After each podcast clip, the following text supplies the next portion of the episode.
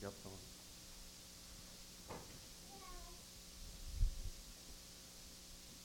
All right, it is good to have everyone here, and uh, I see that we have some school kids here, and they have survived the first week, and teachers.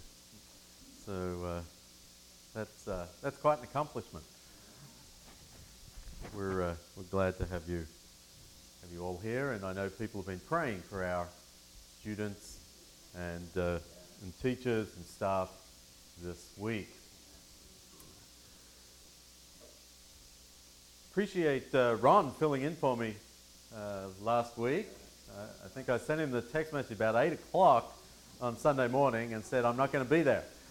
Uh, so Julie uh, was having considerable back pain and still isn't really where she wants to be. So uh, that was uh, very short notice.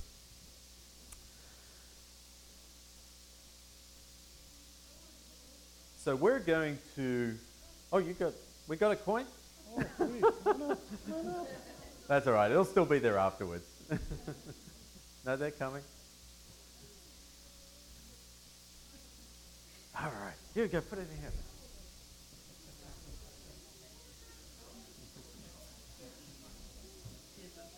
Yeah, that's it. Just stick it in there. Here, I've got some coins. Oh, you got coins? You want some coins? Put those in.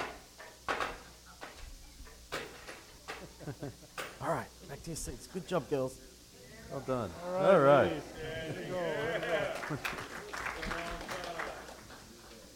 All right, now we got it.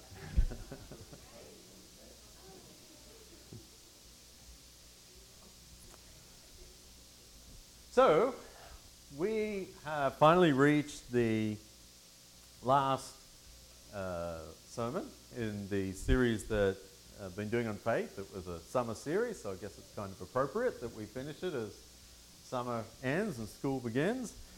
Um, and next week, just in case you're wondering, we'll uh, begin uh, what will take us through, I think, to about Thanksgiving, um, looking at the books of 1st and 2nd Timothy, uh, just uh, taking some time there. So we've been talking about faith. Uh, we've looked at faith through the lens of the Apostle Peter walking on water, and then through the lives of Joseph and Moses. And so, as we, we close the series today, I'm leaning on this uh, little book. It's by um, Leroy Wilson, Eric Leroy Wilson, uh, who is a um, the minister at the University Church that meets on the campus of Pepperdine. Um, I think I've got a picture. If you can just go to the next slide back there, thanks. Um, and he's written a book that is called Faith, the First Seven Lessons. Uh, and so I'm, uh, we're going to uh, spend today, if any, this is from our little library out there. So if anybody wants it, you can see me afterwards, or uh, it'll be available there um, in future weeks if you want to have a look at it. Um, I, and I do think you'll, you'll benefit from giving it a, a read. But I want to look today at the second of his seven lessons, okay? uh, just to, to give you an idea. And it's about intentionality. Intentionality as a lesson of faith. I want to look at this quote as we get started today because I think there's a risk that when we talk about faith and intentionality, that we think it's about my efforts, okay, what I can do to have faith. But so it must be reiterated over and over again that God is the source of our growth in faith and spiritual development. Our role is to place ourselves consistently in the proper trajectory or proper place for God to do what He ultimately intends to do with us all growth in faith and spiritual development will not happen, will not occur by happenstance or coincidence, nor will it happen by luck or fluke. So here I, I think is, is what brings us to this topic is that we can say to ourselves, well, I have faith. Right? I was baptized. I believe God exists. I have faith. And if I just have faith long enough, then I'm going to get more faith. Right? As though faith is a tree. Right? Well, we talked, uh, we've talked about mustard seeds over our summer series with, uh, um, in the parables on Wednesday night, right? That, that if faith will just automatically just grow all by itself. Because I started out with faith and I haven't given it up, so that's what it does. But faith doesn't grow by itself. Faith, we may say, I still have it, I still believe there's a God. But it doesn't mean that our faith is any stronger any as we go along. And, and yet it's not up to us to say, yeah, I'm going to, to you know, climb mountains and sit on top of them and think good thoughts. And, and because of all this work that I'm doing, I'm going to have more faith. Rather, faith is something that grows in us as we put ourselves in a position for God to work in our lives. Okay, so even as we talk about intentionality and being intentional, we're not talking about intentional, my efforts making me better. We're saying I'm intentionally putting myself in a place where God can work in me, where the Holy Spirit can have more and more influence upon my life. That's what we're intentional about. So when we look at the life of Moses, we see that his faith grew over time. We talked a couple of weeks ago, if you can remember that far back, about the importance of faithful endurance. Of faithful endurance. Um, how Moses faithfully led God's people for 40 years as they uh, through all sorts of difficulties. It wasn't just 40 years in the wilderness, it's 40 years with grumbling, moaning people, it's 40 years with enemy armies attacking you, it's 40 years without food and water that you have to find on a regular basis. There's 40 years of all sorts of different problems. But I want to suggest to you today that Moses wasn't just hanging on, waiting for retirement for those 40 years. Right? He's like, if I can just stick it out. You ever been like that in a job? If I can just stick it out until some benefit kicks in. If I can just stick it out and, and survive until I get through this, things will be. If I can just get to the other side of something, right? I don't have to grow. I don't have to be a better person. I don't have to like it. I don't have to learn anything in the process. I just have to survive. Right? And, and, it'd be easy to look at Moses and he says, Moses knew up front that he had 40 years in the wilderness. He's like, I just have to survive the 40 years. Right? And then I can get to the promised land. But I want to, I want to suggest that this wasn't Moses' attitude. Right? That Moses wasn't just hanging on. Over this, this time frame, during this 40 years, he used this 40 years of being in the wilderness, away from civilization, right, with a whole bunch of people being attacked, like everything that he was going through, as an opportunity for growth. That he grew in his relationship with God. And so, endurance, when we talk about faithful endurance, it doesn't just have to be one dimensional of saying, oh, that just means I'm going to survive. Rather, faithful endurance can be something that I'm going to stick at it and come out of it a better person, come out of it someone who loves God more, who knows God better, who is closer to God on the other end. And so today I want to look at three ways we can make our walk of faith intentional.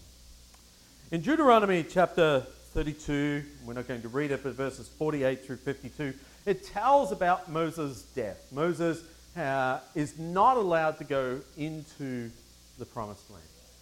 He, he climbs a mountain, Mount Nebo, and looks out over the land and sees it. And, and he sees the, you know, the, the green. he sees the, the cities in the distance. He, he sees the river or a stream.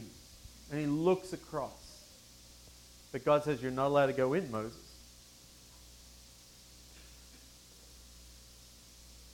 And so Moses dies.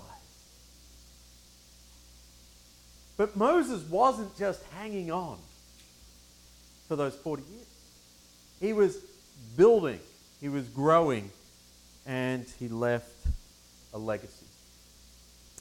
Moses was intentional about passing on his faith and bringing along leaders with him.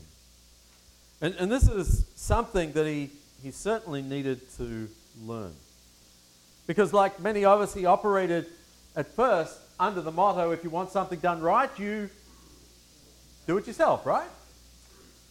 Uh, I think we all know that. If you want something done right, you do it yourself. And this was how Moses was working.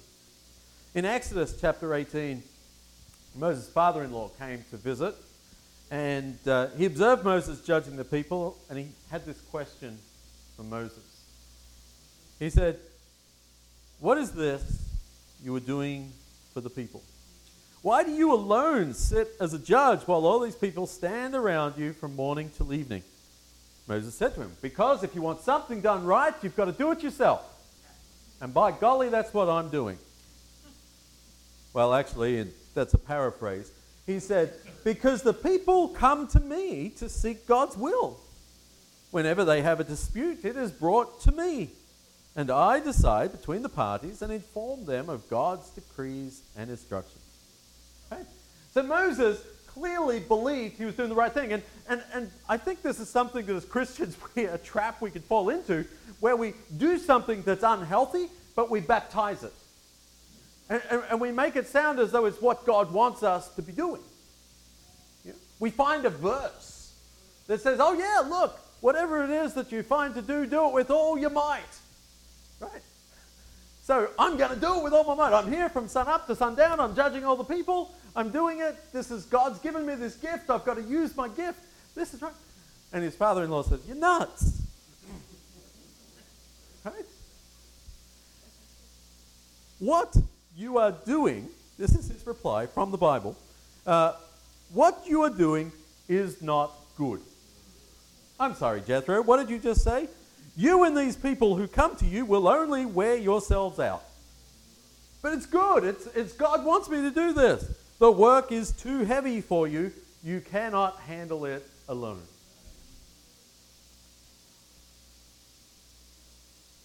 And so Moses told his father in law, it's time for him to go home.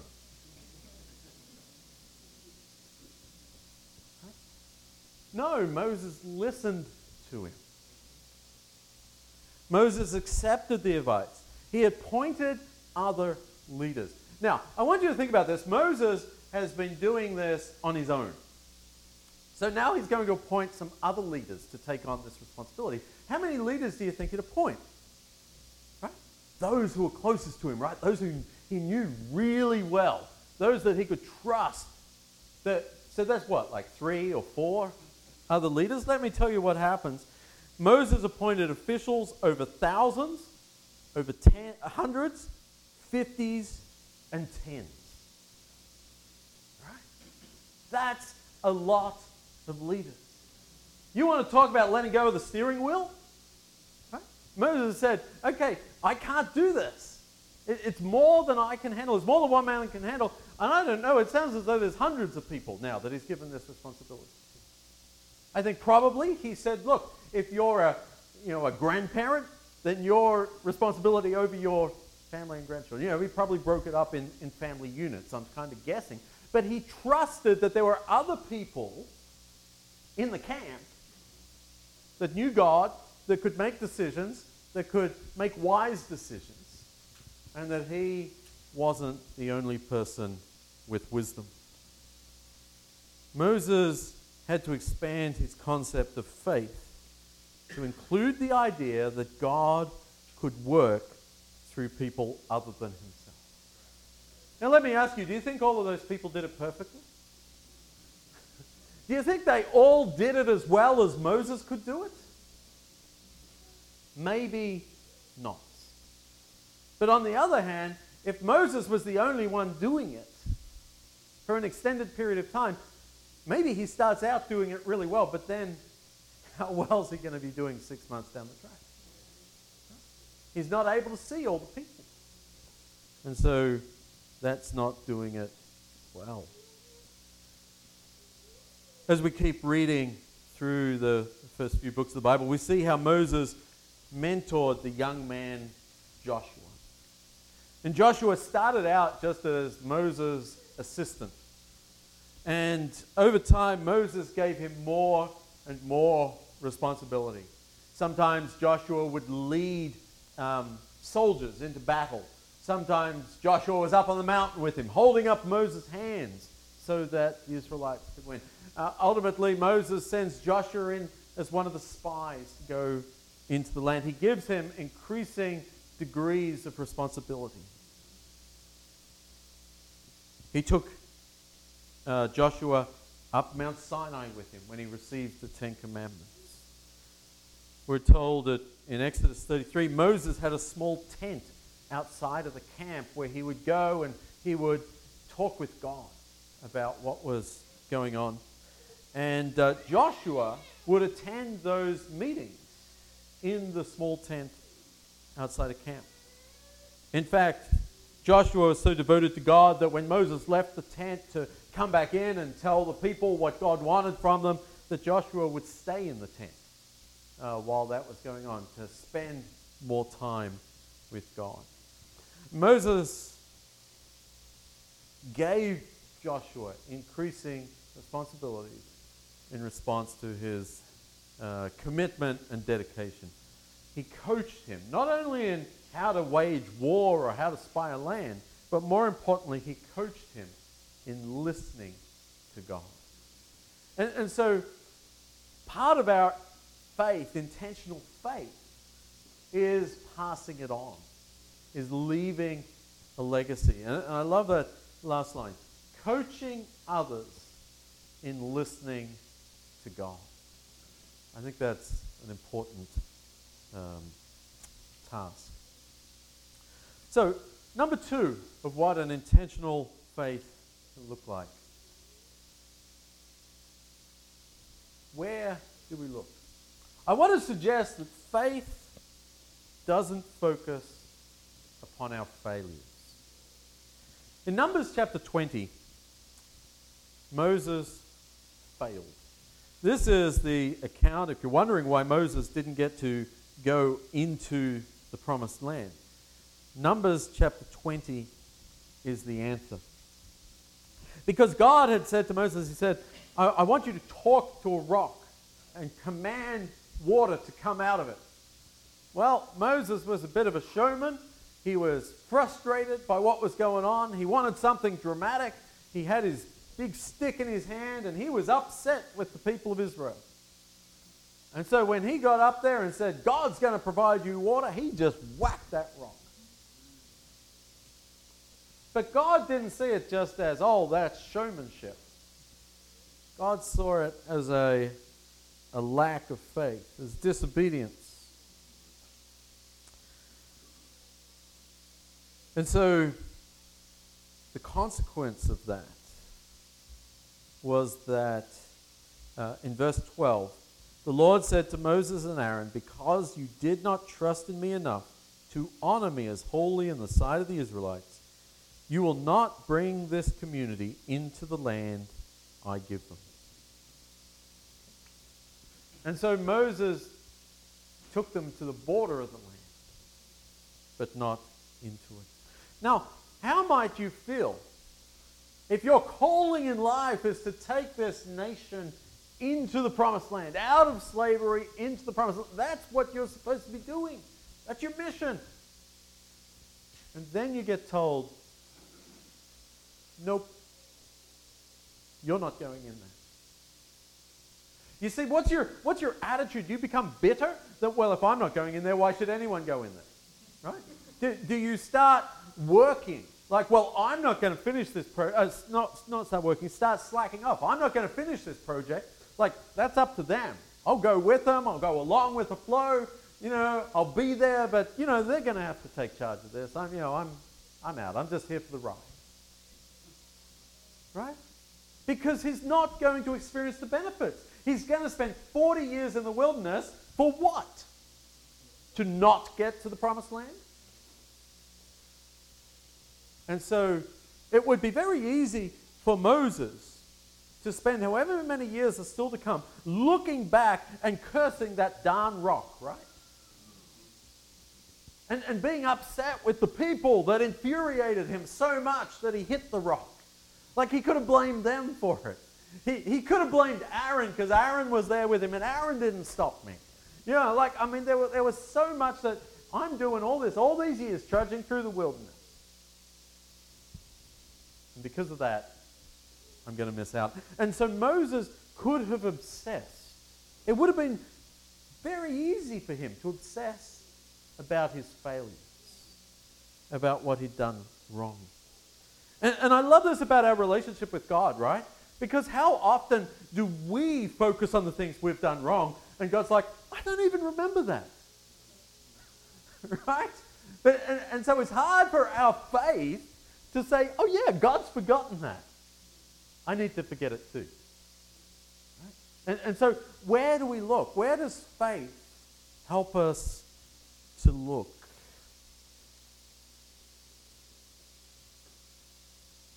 Faith helps us to look at God.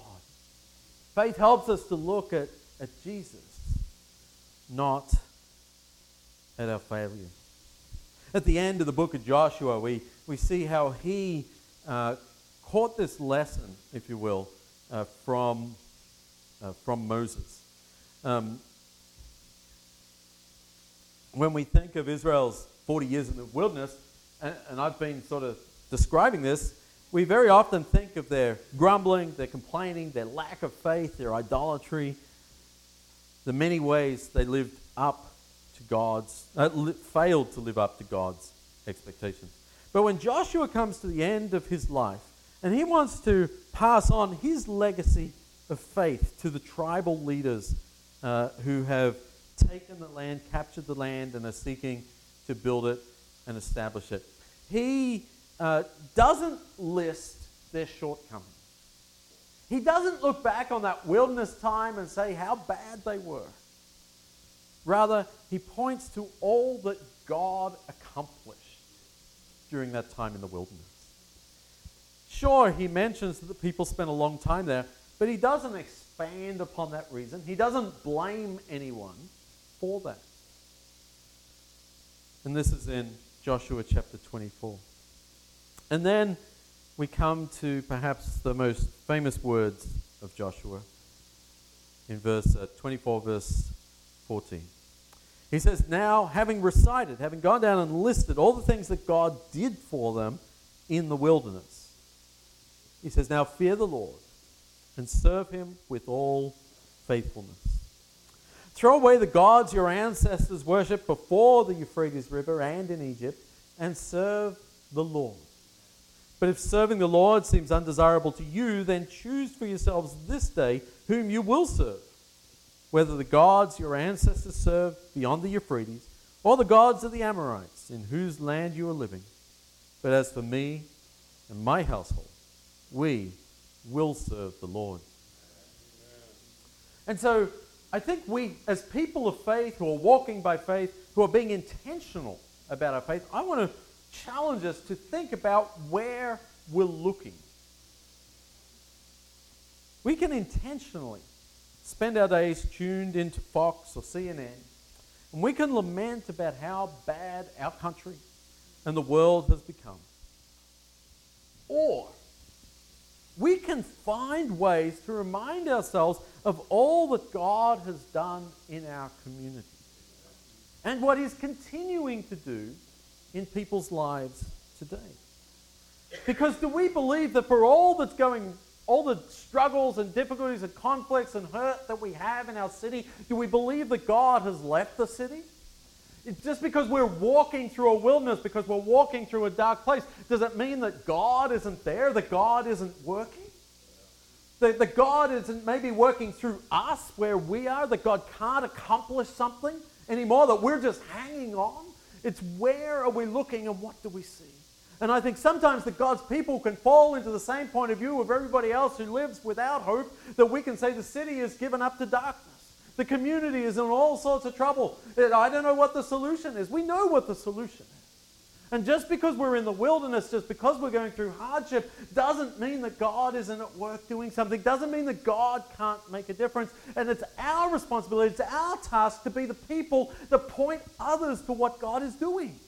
That, that we can see where there are triumphs, so that we emphasize those rather than the failures. And those who are hurting are still hurting. We don't tell them to suck it up and get over it, to, to move on, to, to the, the, you know, they just need to focus on the positive. You know, I mean, well, that's not the point. We, we sit with those who are hurting. We acknowledge their hurt and their grief. We acknowledge what's going wrong, but we point people to what's going right. Because that's what faith does. Faith says God is accomplishing something, even when I can't see the end We move forward with faith rather than despair. Where are we looking? And then, I've already quoted that one. Our third act of intentional faith is where we started this whole series stepping out of the boat. As we close today, we're back where we started in, in June, I think it was May. Intentional faith helps us navigate the unknown. The word faith implies a lack of certainty, right? If we've got evidence, if we've got proof, we don't need faith. Right? And, and so faith implies this lack of certainty. It's evidence of things not seen, confidence in the words of God that haven't yet come to fulfillment. Intentional faith understands this relationship with the unknown and moves towards it anyway. I, it, it sounds easy when you say it, right? Intentional faith understands the relationship with the unknown and moves towards it anyway. I think we all like to know where we're going. There was an airline, I don't know if they did it here in the States, there was an airline in Australia, and uh, for a while they were uh, selling mystery tickets. Okay? It'd be like you'd go, pay, you'd pay $500 and uh, you'd go to the plane and they would take you somewhere. And, and, and they didn't just drop you at the airport. There'd be a coach. You'd go to like a winery or something. You know, you'd go somewhere and do something, but you didn't know what it was going to be. Anybody signing up for that? Now, people did. There are some people, we've talked about this, that are oriented to taking risks. And, and they love that idea. Right? Yeah, it's fantastic. I just go, I pay, I don't know where I'm going, I don't have to take any responsibility for anything. It's going to be something good and probably something I wouldn't have thought of by myself. It's amazing. Right? And so they jump at that opportunity. But there's others of us are going, I worked hard for that $500. There is no way I'm paying that amount of money not knowing where I'm going. What if I don't like it? What if it's bungee jumping and I'm scared of heights? You know, like, I'm not taking that risk. There are others during COVID.